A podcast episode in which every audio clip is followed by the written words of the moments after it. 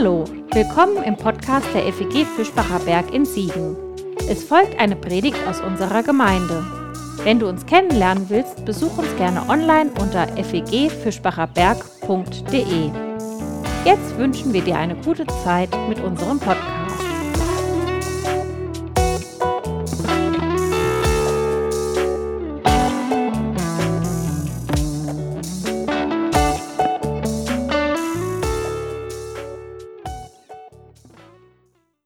Geschichte, die mich schon seit einigen Jahren beschäftigt, in die, äh, der ich immer mehr nachgegangen bin, ist die Geschichte von äh, Japans ewigen Soldaten.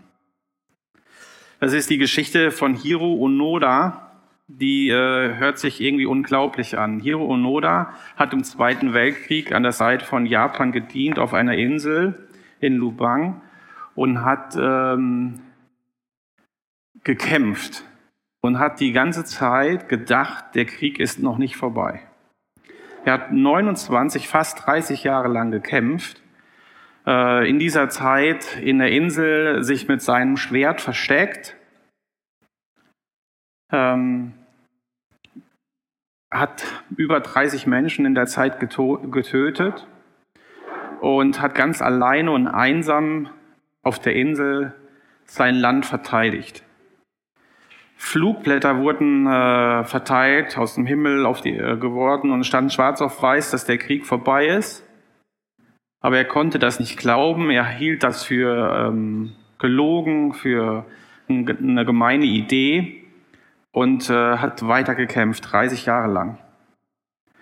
Bis irgendwann ähm, man den Vorgesetzten von ihm ausfindig gemacht hat und der ist auf die Insel gegangen und hat ihm äh, den Befehl gegeben, sich zu kapitulieren. Und äh, ist dann sozusagen, hat dann sein Schwert niedergelegt ähm, und hat das zurückgegeben und äh, ist äh, begnadigt worden von dem damaligen, äh, damaligen Präsidenten Marcos, äh, weil man gesagt hat, er hat ja 30 Jahre lang für sein Land gekämpft, in Anführungsstrichen umsonst. Äh, hat sehr viel Schuld auf sich geladen. Aber er wusste es ja nicht besser oder er konnte es in dem Augenblick aus seiner Sicht nicht besser. Das Erste, was er ähm, gemacht hat, äh, ist, dass er zuerst nach Tokio zurückgekehrt ist, aber in diesem äh, Land äh, Japan nicht geblieben ist, sondern für sich erstmal eine Auszeit brauchte, ist nach Brasilien ausgewandert und als nach einigen Jahren er immer mehr Nachrichten hörte, dass in Japan äh, Gewalt an Schulen gab und äh, er das Gefühl hatte, da ist eine Konsumgesellschaft, die zu stark irgendwie äh, die Kinder negativ beeinflusst, ist er von ähm, Brasilien zurückgegangen und hat eine Naturschule gegründet und hat mit naturorientierter Erziehung versucht, die Kinder zum Frieden zu bringen, zu einem fairen und ähm, vernünftigen äh, Umgang miteinander. Der ist äh, vor einigen Jahren gestorben, das ist schon acht Jahre her. Und äh, ungefähr ja, 74, über 20 Jahre später ist er nochmal äh, auf diese Insel nach Lubang zurückgegangen und äh, hat sich nochmal der Situation, dem, dem Kontext im Grunde gestellt. Und dieser Mann ist, äh, glaube ich, 90 Jahre alt geworden und sieht irgendwie am Ende seines Lebens zwar vom Alter gezeichnet, aber doch irgendwie wie ein veränderter Mensch aus gegenüber demjenigen, der 30 Jahre lang mit Munition versteckt, mit seinem Schwert hinter irgendwelchen äh, Büschen gehaust hat, um irgendwie ähm, den Krieg zu gewinnen oder sein Land zu verteidigen. Diese Geschichte hat für mich so viele Punkte, ähm, denen ich persönlich irgendwie versuche nachzugehen weil ich mich gefragt habe, ob das auch eine Geschichte ist, ähm, in der ich mich sehr stark wiederfinde. Ob ich nicht auch sowas ähm, wie ein ewiger Soldat bin. Ähm, in welchen Kontexten befinde ich mich eigentlich in der gleichen Situation, dass ich äh, ein Freund-Feind-Denken habe, dass ich mich verstecke, dass ich mit gezücktem Schwert da bin, dass ich bei jedem, der vorbeikommt, direkt losschlage, äh, immer Schlimmstes vermute und wenn irgendwie eine gute Nachricht schwarz auf weiß ist, ich da immer verdächtige und überlege, ob da in Wirklichkeit nicht eine Lüge, eine Manipulation hinter ist. Ähm, in welchen Situationen in meinem Leben ist mein Blickfeld und mein Lebensraum so klein geworden, so ängstlich und wo bin ich überall auf der Flucht? Ich habe mich gefragt, ob ich nicht auch Situationen in meinem Leben äh, seit Jahren eigentlich kenne, wo ich das Gefühl habe, ich bin mit Leuten im Krieg. Und da ist noch nichts geklärt. Ich habe da noch nicht kapituliert, da hat noch nicht tatsächlich Versöhnung stattgefunden. Ähm, ist das vielleicht Gott, mit dem ich irgendwie hadere, weil er so vieles in meinem Leben anders geführt oder zugelassen hat, als ich es mir gewünscht habe, so wenig eingegriffen hat aus meiner Sicht, wo ich es anders gedacht habe? Bin ich so wie typisch eigentlich Adam und Eva und bin mich eigentlich am Verstecken vor dem, weil ich mich irgendwie schützen muss vor dem, der, der möglicherweise mit mir feindlich umgeht. Wie sieht das aus mit meinen leiblichen Eltern, die alt werden, 80 Jahre sind, ja, und wo es nicht mehr so leicht ist, mit den Dingen und Konflikte zu klären, welche alten Wunden kommen da wieder hoch. Da kann die, der, der, der Kampf mit der Lebenspartnerin sein, das kann in der Schule mit Arbeitskollegen, mit Chefs, mit Nachbarn, die schwierig sind, mit eigenen Lebenssituationen, die man nicht verarbeitet hat, ähm, indem man eigentlich immer noch im Krieg ist. Und fast ist das so, wenn ich über manche Situationen in meinem Leben nachdenke, und da brauche ich nicht nur diese gesamtgesellschaftliche Situation, in der wir ja irgendwie immer bewusster reinkommen, scheint fast das, der, die Kriegssituation oft in meinem Leben auch das Normale zu sein, ein Dauerthema zu sein, was mich beschäftigt. Mit all den Folgen, die am Beispiel von Onada, äh, Onoda äh, deutlich geworden sind. Und wenn wir gleich am Ende des Gottesdienstes, ohne jetzt die Predigt schon zum Ende zu bringen, aber hier rausgehen, werden wir da hinten auf ein Schild äh, zulaufen, da steht versöhnt drauf. Einer der schönsten Bibelverse im Korintherbrief machen deutlich, dass Gott die Welt, und in anderen Übersetzungen versucht man das noch äh, stärker auf den Punkt zu bringen, dass Gott die Menschen mit sich versöhnt hat. Und ich liebe ja Wortspiele und dieses Wort versöhnt finde ich einfach so doppeldeutig. Es ist nicht erlaubt, eigentlich in dem Wort versöhnt das Wort Sohn zu suchen, weil das eigentlich nicht daherkommt. Aber ich bin so frei und sage, vielleicht ist das die Idee. Gott ist derjenige, der sich mit dir versöhnt und vertochtert und eigentlich wieder möchte, dass du zurückkehrst. Dass du zurückkehrst, dass du wieder in die Lebenssituation kommst, in der du Neuanfänge möglich sind in der du dich als Teil einer Gemeinschaft, einer liebenden Gemeinschaft verstehst, mit der du nicht in Feindschaft bist. Der zweite Teil äh, von versöhnt, wo es eigentlich eher herkommt, ist versöhnt. Das heißt, es steht nichts mehr zwischen Gott und dir. Gott hat von seiner Seite aktiv den Rahmen für den Frieden mit dir gesorgt. Wir dürfen die Waffen niederstrecken, die Enttäuschung in unserer Geschichte, wie wir es heute in tollen Liedern gehört haben, Gott bekennen dürfen eine Begnadigung annehmen und dürfen auch Gott gegenüber neue Schritte wagen. Manchmal ist das vielleicht im Leben so wie bei diesem jungen Mann, dass wir eine Auszeit brauchen, dass wir nicht in unsere Heimat direkt zurückkehren. Manchmal brauchen wir vielleicht Abstand, um das überhaupt verarbeiten zu können, in welcher Haltung wir gelebt haben und welche, welche, was, was Gutes eigentlich äh, uns widerfährt.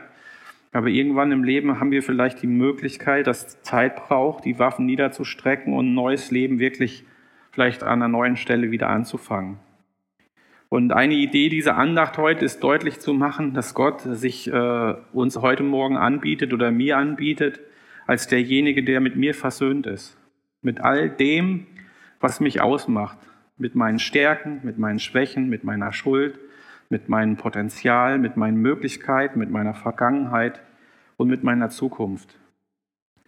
Und wenn wir das vielleicht erstmal aushalten, dass wir begnadigt sind, dass uns vergeben ist, dass wir das Alte in Gottes Hände legen dürfen, auch das Gegenwärtige, dann kann es vielleicht auch sein, dass das was mit uns selber macht, mit der Beziehung zu uns. Vielleicht brauchen wir dann nicht mehr so vor uns selber wegzulaufen.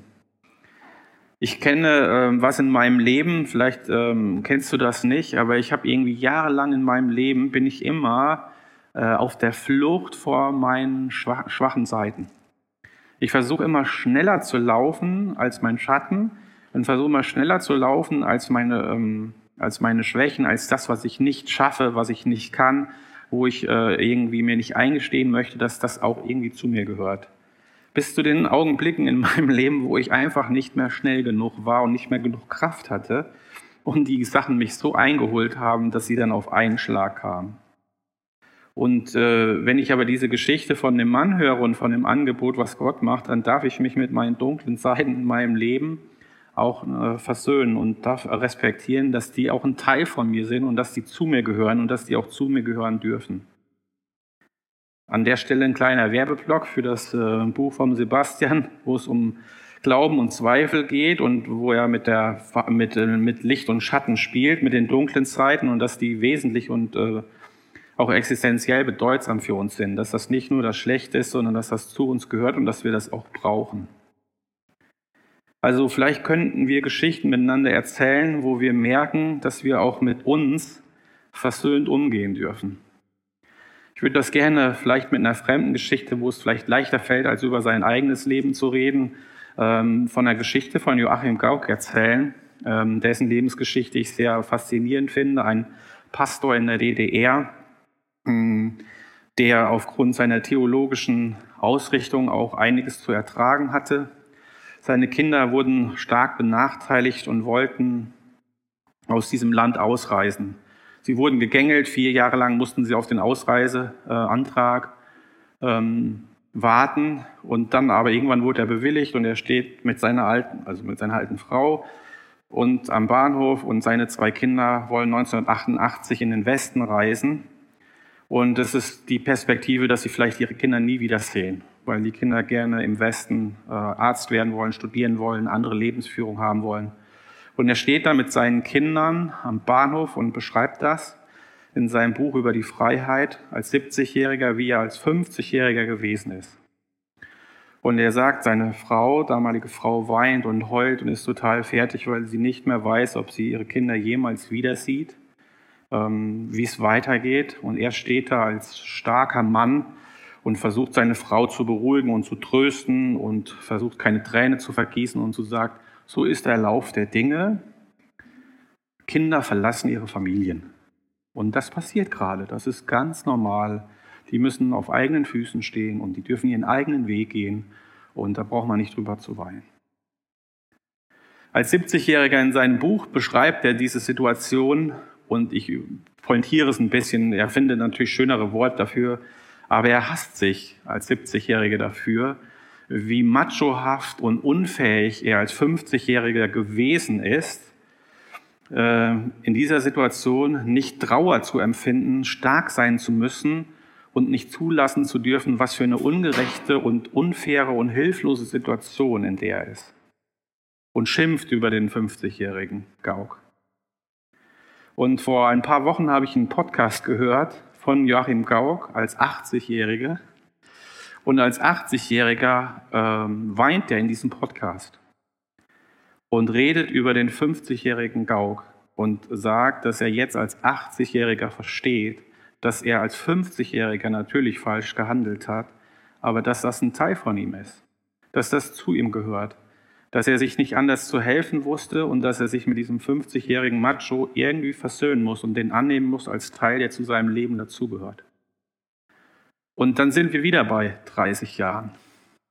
30 Jahre lang äh, hat es gedauert, bis die Tränen, die 30 Jahre früher vielleicht passender gewesen wären, rausgekommen sind, weil er an diese Situation denkt und jetzt zugelassen hat, was da in seinem Leben passiert ist. Also wenn ich heute mit euch über Versöhnung sprechen darf, dann sind es Zeiträume, unglaubliche Zeiträume, die das äh, dauern darf, bis man die Dinge wieder aus einem anderen Blickwinkel sehen darf und auch mit sich selber versöhnlicher umgehen darf. Die dunkle Seite umarmen, die auch zu uns gehört. Aber irgendwann sind wir auch dadurch herausgefordert, mit anderen Menschen in eine Versöhnungs- oder Versöhnungssituation zu kommen und zu fragen, mit wem bin ich im Krieg und an welcher Stelle kann ich Schritte dieser Versöhnung auch auf andere zugehen. Und in diesem langen Prozess, äh, seitdem mich das Thema Versöhnung beschäftigt, kommen natürlich auch bei mir alte Kriegswunden hoch, alte Geschichten, wo ich mit Menschen jahrelang ähm, die Sache nicht unter die Füße habe. Ich kann mich noch an ein Gespräch mit Willy Weber in der Supervision erinnern, als ich ihm erzählt habe, das arbeitet seit zehn Jahren an mir, habe ich zu ihm gesagt, seit zehn Jahren. Und dann guckt mich der 80-jährige Willy Weber an und guckt mich an mit einem Lächeln und sagt, was, erst seit zehn Jahren? Und dann wird mir bewusst, dass solche Veränderungen Versöhnungs- und Vergebungsprozesse und auch mit sich selber ins Reine zu kommen, unglaublich lange Zeit dauern darf und auch dauert, dass man sich die Zeit auch nehmen muss. Aber ähm, dass es halt wichtig ist, trotzdem sich diesen Dingen zu stellen und Schritte zu gehen. Und in der Vorbereitung auf diese Predigt habe ich gesagt, boah, du willst irgendwas über Versöhnung machen, hast aber ein paar Leute schon seit 10, 15 Jahren nicht mehr gesehen, wo die Geschichten unglücklich, äh, ja, unglücklich ist vielleicht das falsche Wort, vielleicht so ein Teil unversöhnlich auseinandergegangen ist. Und dann bin ich zu diesen, zum Teil zu diesen Personen hingefahren, habe die zufälligerweise auch dann vor Ort getroffen und habe einfach normale Gespräche geführt und habe gemerkt, es fühlt sich wieder normal an. Da ist irgendwie nicht nur Gras drüber gewachsen, sondern da hat sich irgendwas geklärt und mit Abstand kann ich angstfrei und auch vorwurfsfrei diesen Menschen begegnen. Das war ein gutes Gefühl. Die werden nicht zu meinen besten Freunden und ich muss sie auch nicht jede Woche sehen, aber es ist gut, einfach sich wieder begegnen zu können nach langer Zeit, ohne dass da Steine äh, man am liebsten schmeißen möchte oder dass man denkt, man müsste sich äh, verteidigen und mit einem Schwert bewaffnet dahin gehen. Ich würde gerne die Brücke schlagen zu diesen tollen Geschichten, die der Rüdiger ähm, im Grunde äh, erzählt hat, weil ich finde, das ist die, die äh, Brücke zur Versöhnung im Miteinander. In einer äh, unglaublich starken Stelle im Korintherbrief, die würde ich gerne so auslegen oder interpretieren. Sebastian darf mir nachher die Ohren lang ziehen, ob das überhaupt okay ist. Aber so will ich, so will ich sie verstehen, das sage ich schon mal. Da geht es nämlich um die Frage, wenn äh, Leute in der Gemeinschaft zusammenkommen, in der Gemeinde, wie soll das denn irgendwie aussehen? Und da steht im 1. Korinther 14, Vers 26, was folgt nun daraus, Brüder, liebe Schwestern? Wenn ihr zusammenkommt, hat jeder von euch etwas. Jeder von uns hat etwas. Und ähm, ich, ich glaube, dass diese Stelle ursprünglich gedacht ist, deutlich zu machen, dass jeder motiviert wird und herausgefordert ist, etwas in die Gemeinschaft einzubringen oder in, was in die Gemeinschaft zu haben. Ich glaube aber für mich selber, wenn ich das lese, ist da noch was Tieferes drin. Jeder von uns, der in diese Gemeinde hier reingestellt ist oder in der Gemeinschaft reingestellt ist, der hat etwas. Es gibt keinen, der nichts hat. Aber es gibt keinen von uns, der alles hat. Und ich glaube, äh, ein Versöhnungsweg in der Gemeinschaft ist zu erkennen, dass das, was der andere, das andere etwas, was ein anderer hat, dass das möglicherweise ist das, was ich selber brauche, weil diese Stelle geht dann weiter. Alles muss dem geistlichen Aufbau der Gemeinde dienen. Vielleicht hat der andere, was mir fremd ist oder was anders ist, genau das, was ich brauche, um aufgebaut zu werden. Also, das, was ich habe, ist immer etwas und nie das Ganze. Und ein anderer hat nie das Ganze, sondern hat immer nur ein etwas. Und im Aufbau zusammen, im Magen zusammen, entsteht sozusagen eine Kraft für alle und alle profitieren davon. Aber das äh, fordert uns im Grunde heraus, auf diesem Versöhnungsweg miteinander zu sehen, dass wir auch nur etwas haben. Und auch heute Morgen in, in meiner Andacht oder Predigt habe ich auch nur etwas. Der eine sagt, boah, der Jens redet über Versöhnung und könnte doch eigentlich eher dafür sorgen, wie schwierig das ist. Oder deutlich zu machen, was das für Kämpfe sind und welche Rückschritte das sind. Und der spricht viel zu wenig von der Wut und der Aggression, die man auch haben darf und die sich auch dazugehören. Also jeder von uns hat immer nur etwas zu bringen und ein anderer hat wieder was anderes dazu zu bringen und das zusammen gibt das mehr in der Gemeinde. Ich wünschte mir, dass wir so eine Gemeinde wären, wo wir das Wagnis eingehen, eine Versöhnungskultur zu leben. Ich wünschte mir, dass wir miteinander lernen, Friedenspfeifen zu rauchen, uns alte Kriegswundengeschichten zu erzählen, über die Wut, die Enttäuschung, wie viel Kraft uns das gekostet hat, an welcher Stelle wir noch unversöhnlich sind, wem wir alles eigentlich noch vergeben müssen, aber wo wir schon Friedensgeschichten geschafft haben. Da, wo wir neue Anfänge gewagt haben, da Geschichten, die uns Mut machen. Da, wo wir dem anderen sagen, hier bin ich mal äh, an der Wunde und komme nicht weiter, kannst du mir vielleicht helfen? Ich wünschte mir, dass wir so eine Gemeinde sind, in der Räume sind, um solche Versöhnungsgeschichten miteinander zu teilen und zu leben. Waffen niederzulegen, Verletzungen zuzugeben, Neuanfänge zu wagen. Letztendlich lebt das aber letztendlich von jedem von uns, weil jeder von uns ist herausgefordert, aus seinem Versteck herauszukommen, Schritte zu wagen, zu vertrauen und zu glauben, dass diese Einladung für diesen Versöhnungsweg wirklich ernst, äh, ehrlich gemeint ist dass es wirklich möglich ist, Neuanfänge zu wagen, dass Vergebung wirklich Realität sein kann. Dass wir aber auch dafür Zeit brauchen, Geduld haben und aufeinander warten dürfen, bis das möglich ist. Aber ich muss euch sagen, ich hätte Bock auf sowas. Ich hätte Lust auf Orte in meinem Leben, wo ich ehrlich sein darf, wo ich ähm, Kriegsgeschichten teilen darf, wo ich Versöhnungsgeschichten teilen darf, wo ich eine Friedenspfeife miteinander äh, darf, wo ich äh, Leuten vergeben lernen darf und aber auch über meine Wut und meine Enttäuschung reden darf, wie lange das dauert und wo ich feststecke und irgendwie nicht rauskomme. Das war mein Etwas. Das war's für heute. Keine neue Folge zu verpassen, kannst du den Podcast einfach auf deinem Smartphone abonnieren. Mehr Informationen findest du unter fegfischbacherberg.de. Wenn es dir gefallen hat, lass uns gerne einen Kommentar oder eine Bewertung da und sag es weiter. Tschüss und vielleicht bis zum nächsten Mal.